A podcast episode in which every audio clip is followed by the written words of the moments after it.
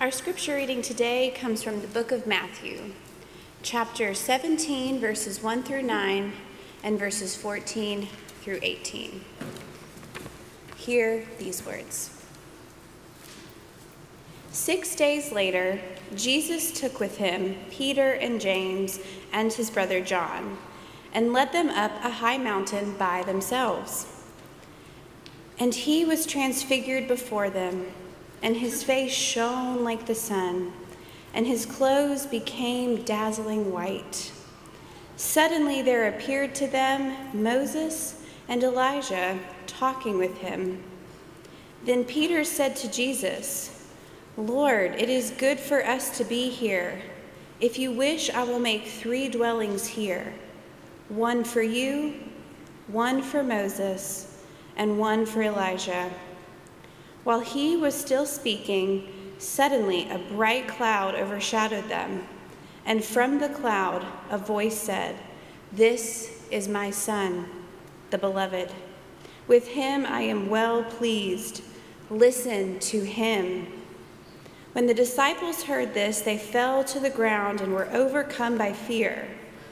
But Jesus came and touched them, saying, Get up and do not be afraid.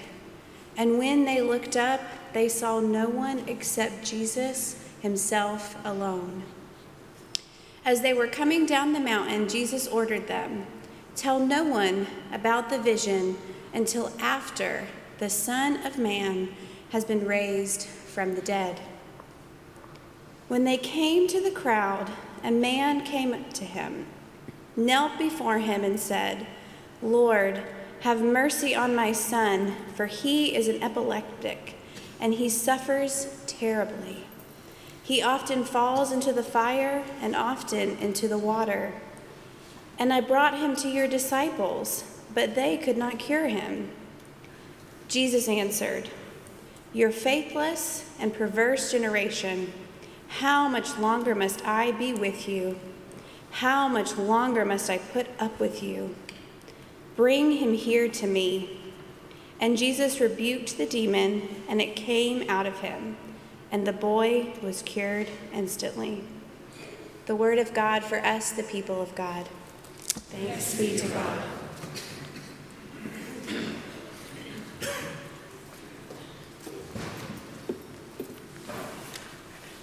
Would you bow your heads with me as we prepare for this time of our worship?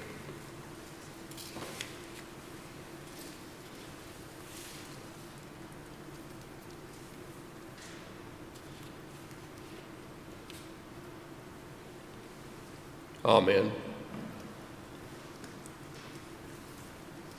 Cold and clear, the stars stood in three dimensions against the velvet black of the sky. At 2 a.m. in the morning, a sliver of a horned moon crowned the very cap of the 14,000 foot peak with just a curl of silver. A crease, only a hint of a trail threading between lodgepole pines beckoned us upward. A flashlight would violate the sacred stillness of this moment. We marched in darkness. The night was an uncompromising black upon black. We climbed in the dark, unspeaking, higher and higher, four steps to a breath, now three, now two. Ancient forests of spruce and fir gave way to the prehistory at timberline of low growing limber pines a testament to life struggling for life. A meteor traced, it traced its dying signature across the sky.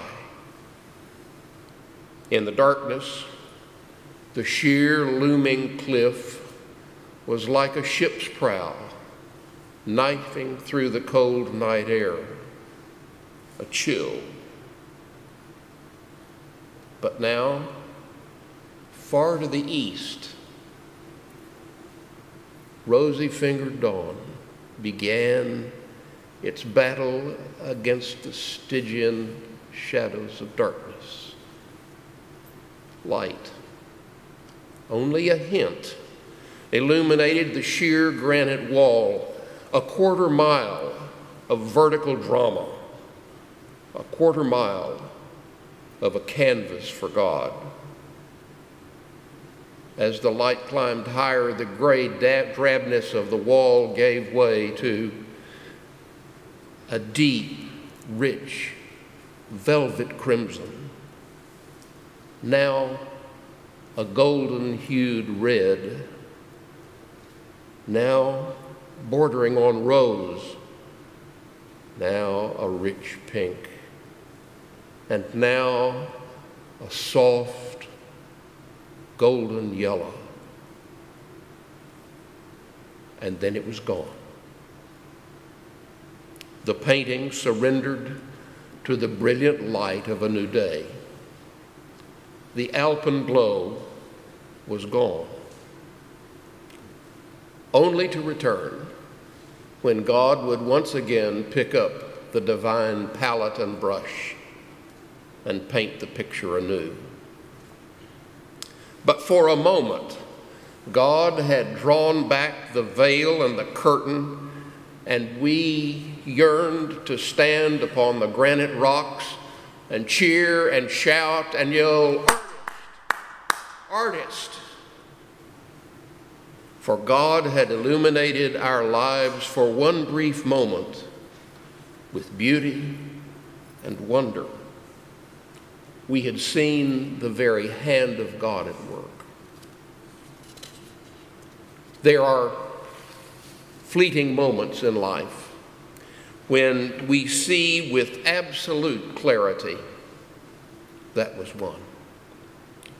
The moment may vanish, but the vision remains, and the truth of it remains, and the future of it remains.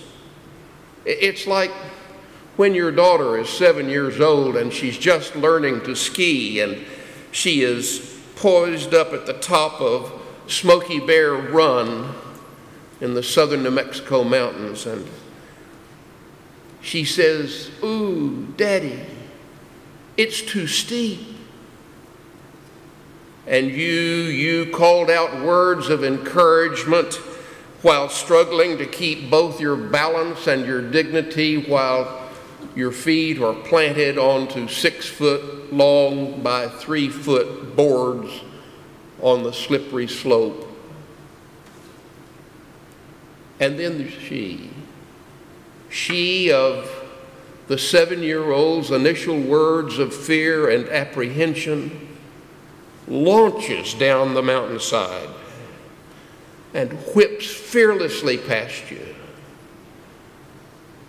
and you have glimpsed for a moment the truth of life. Life that dares to dare, to fly, to laugh and giggle in the face of mortality. And you have seen a, a glimpse of the future when one day she will say to you, Come on, Dad, take my hand. The stairs are steep. There are times when we glimpse a truth greater than we could understand, more, more a future more real than we can comprehend. It happened that time on the top of the mountains to the disciples. And they needed this moment. They were mesmerized, I tell you. There was Elijah, there was Moses, there was Jesus. Elijah and Moses symbolizing the prophets and the law, the law and the prophets. And Jesus symbolizing God's new word, a word of powerful love. Jesus was there transfused with light, his clothes all shiny, his face aglow. We call this moment the Transfiguration. And there was in that moment a voice thundering from the clouds saying, This is my son, listen to him. And what was it they were listening to him say? This is what he said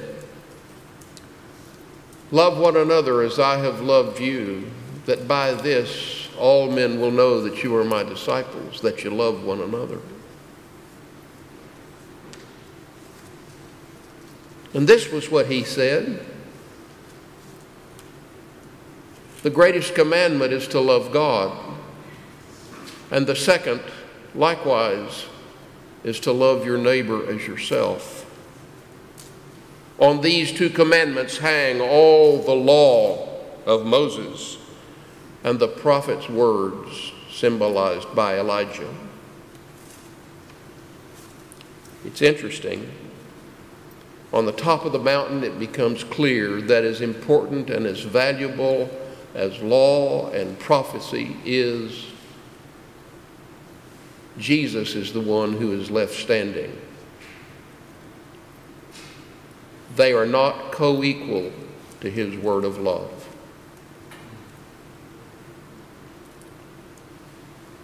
The Transfiguration is a moment of preview, a preview of things to come.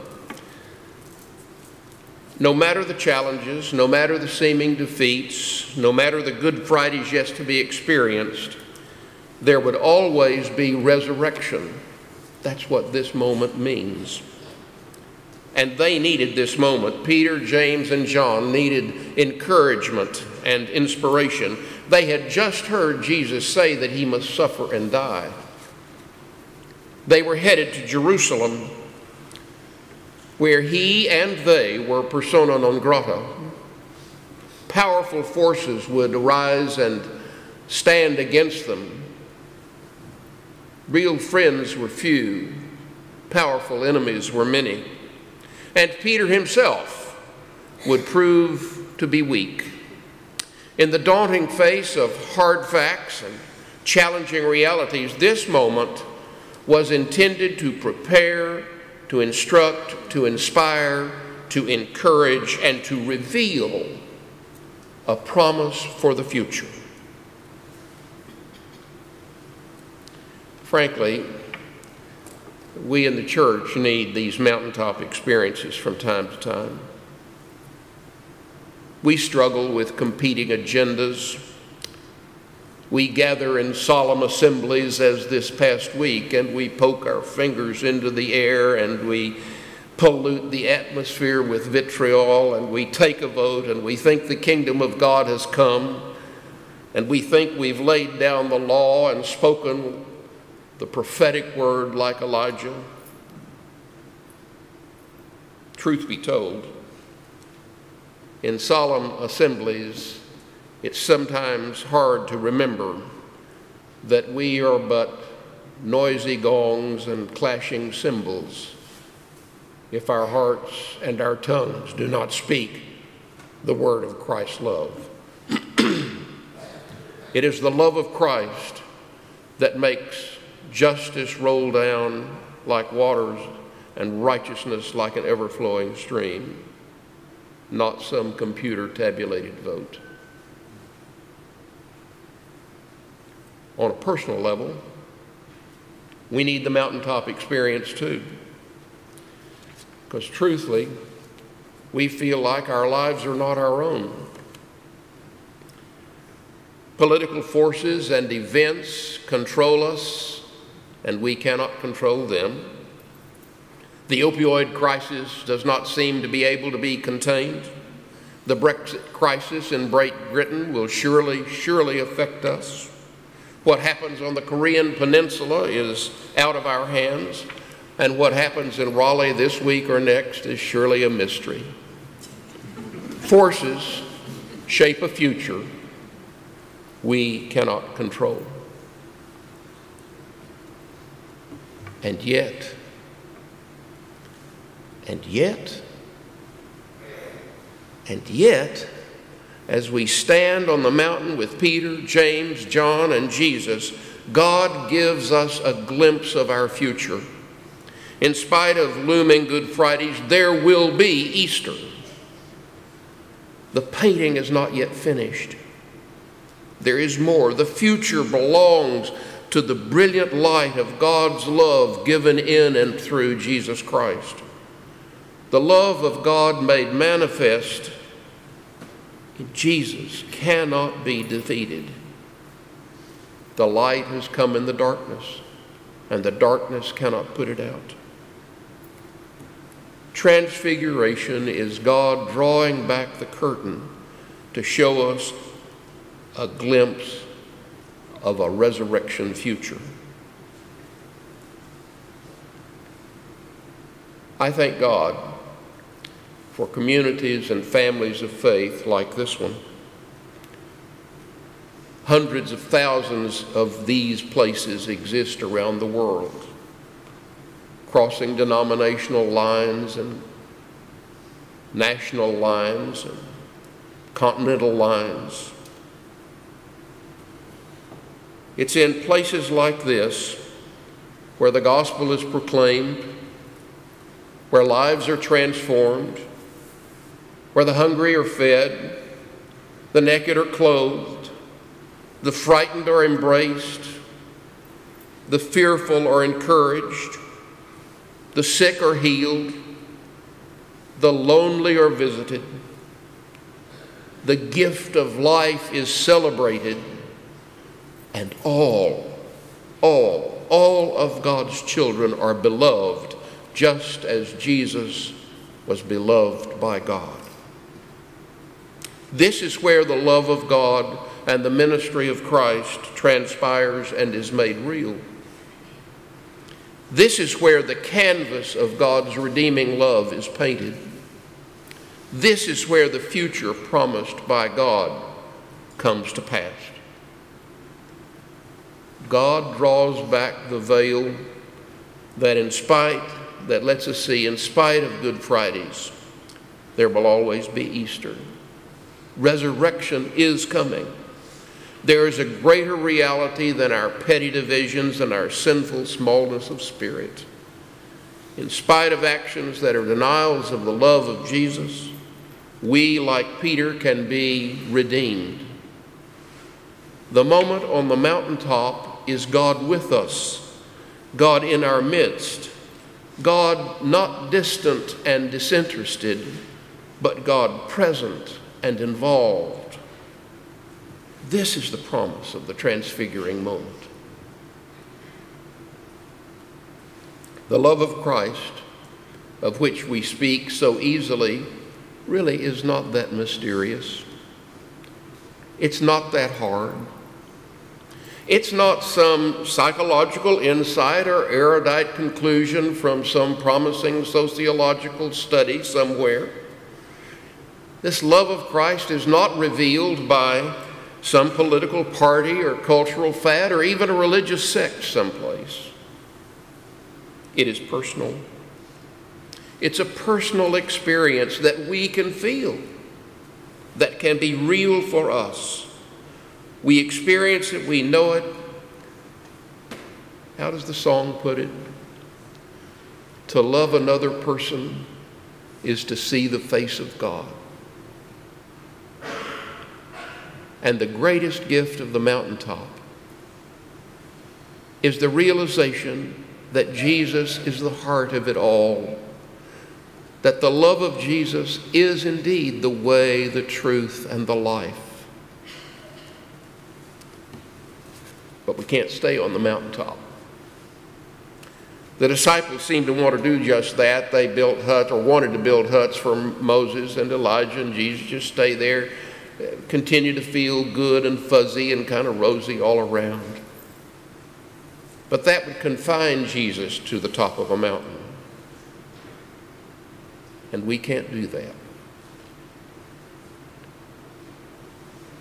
We have to walk back down the mountain to the valley. But we go back not as we came. For there is a new reality of a world that is no longer defined by our failures and our mistakes and our prejudices and our sins. In spite of all the hate and tragedy and conflict in our world, this is not a world that is finally defined by a demon possessed child.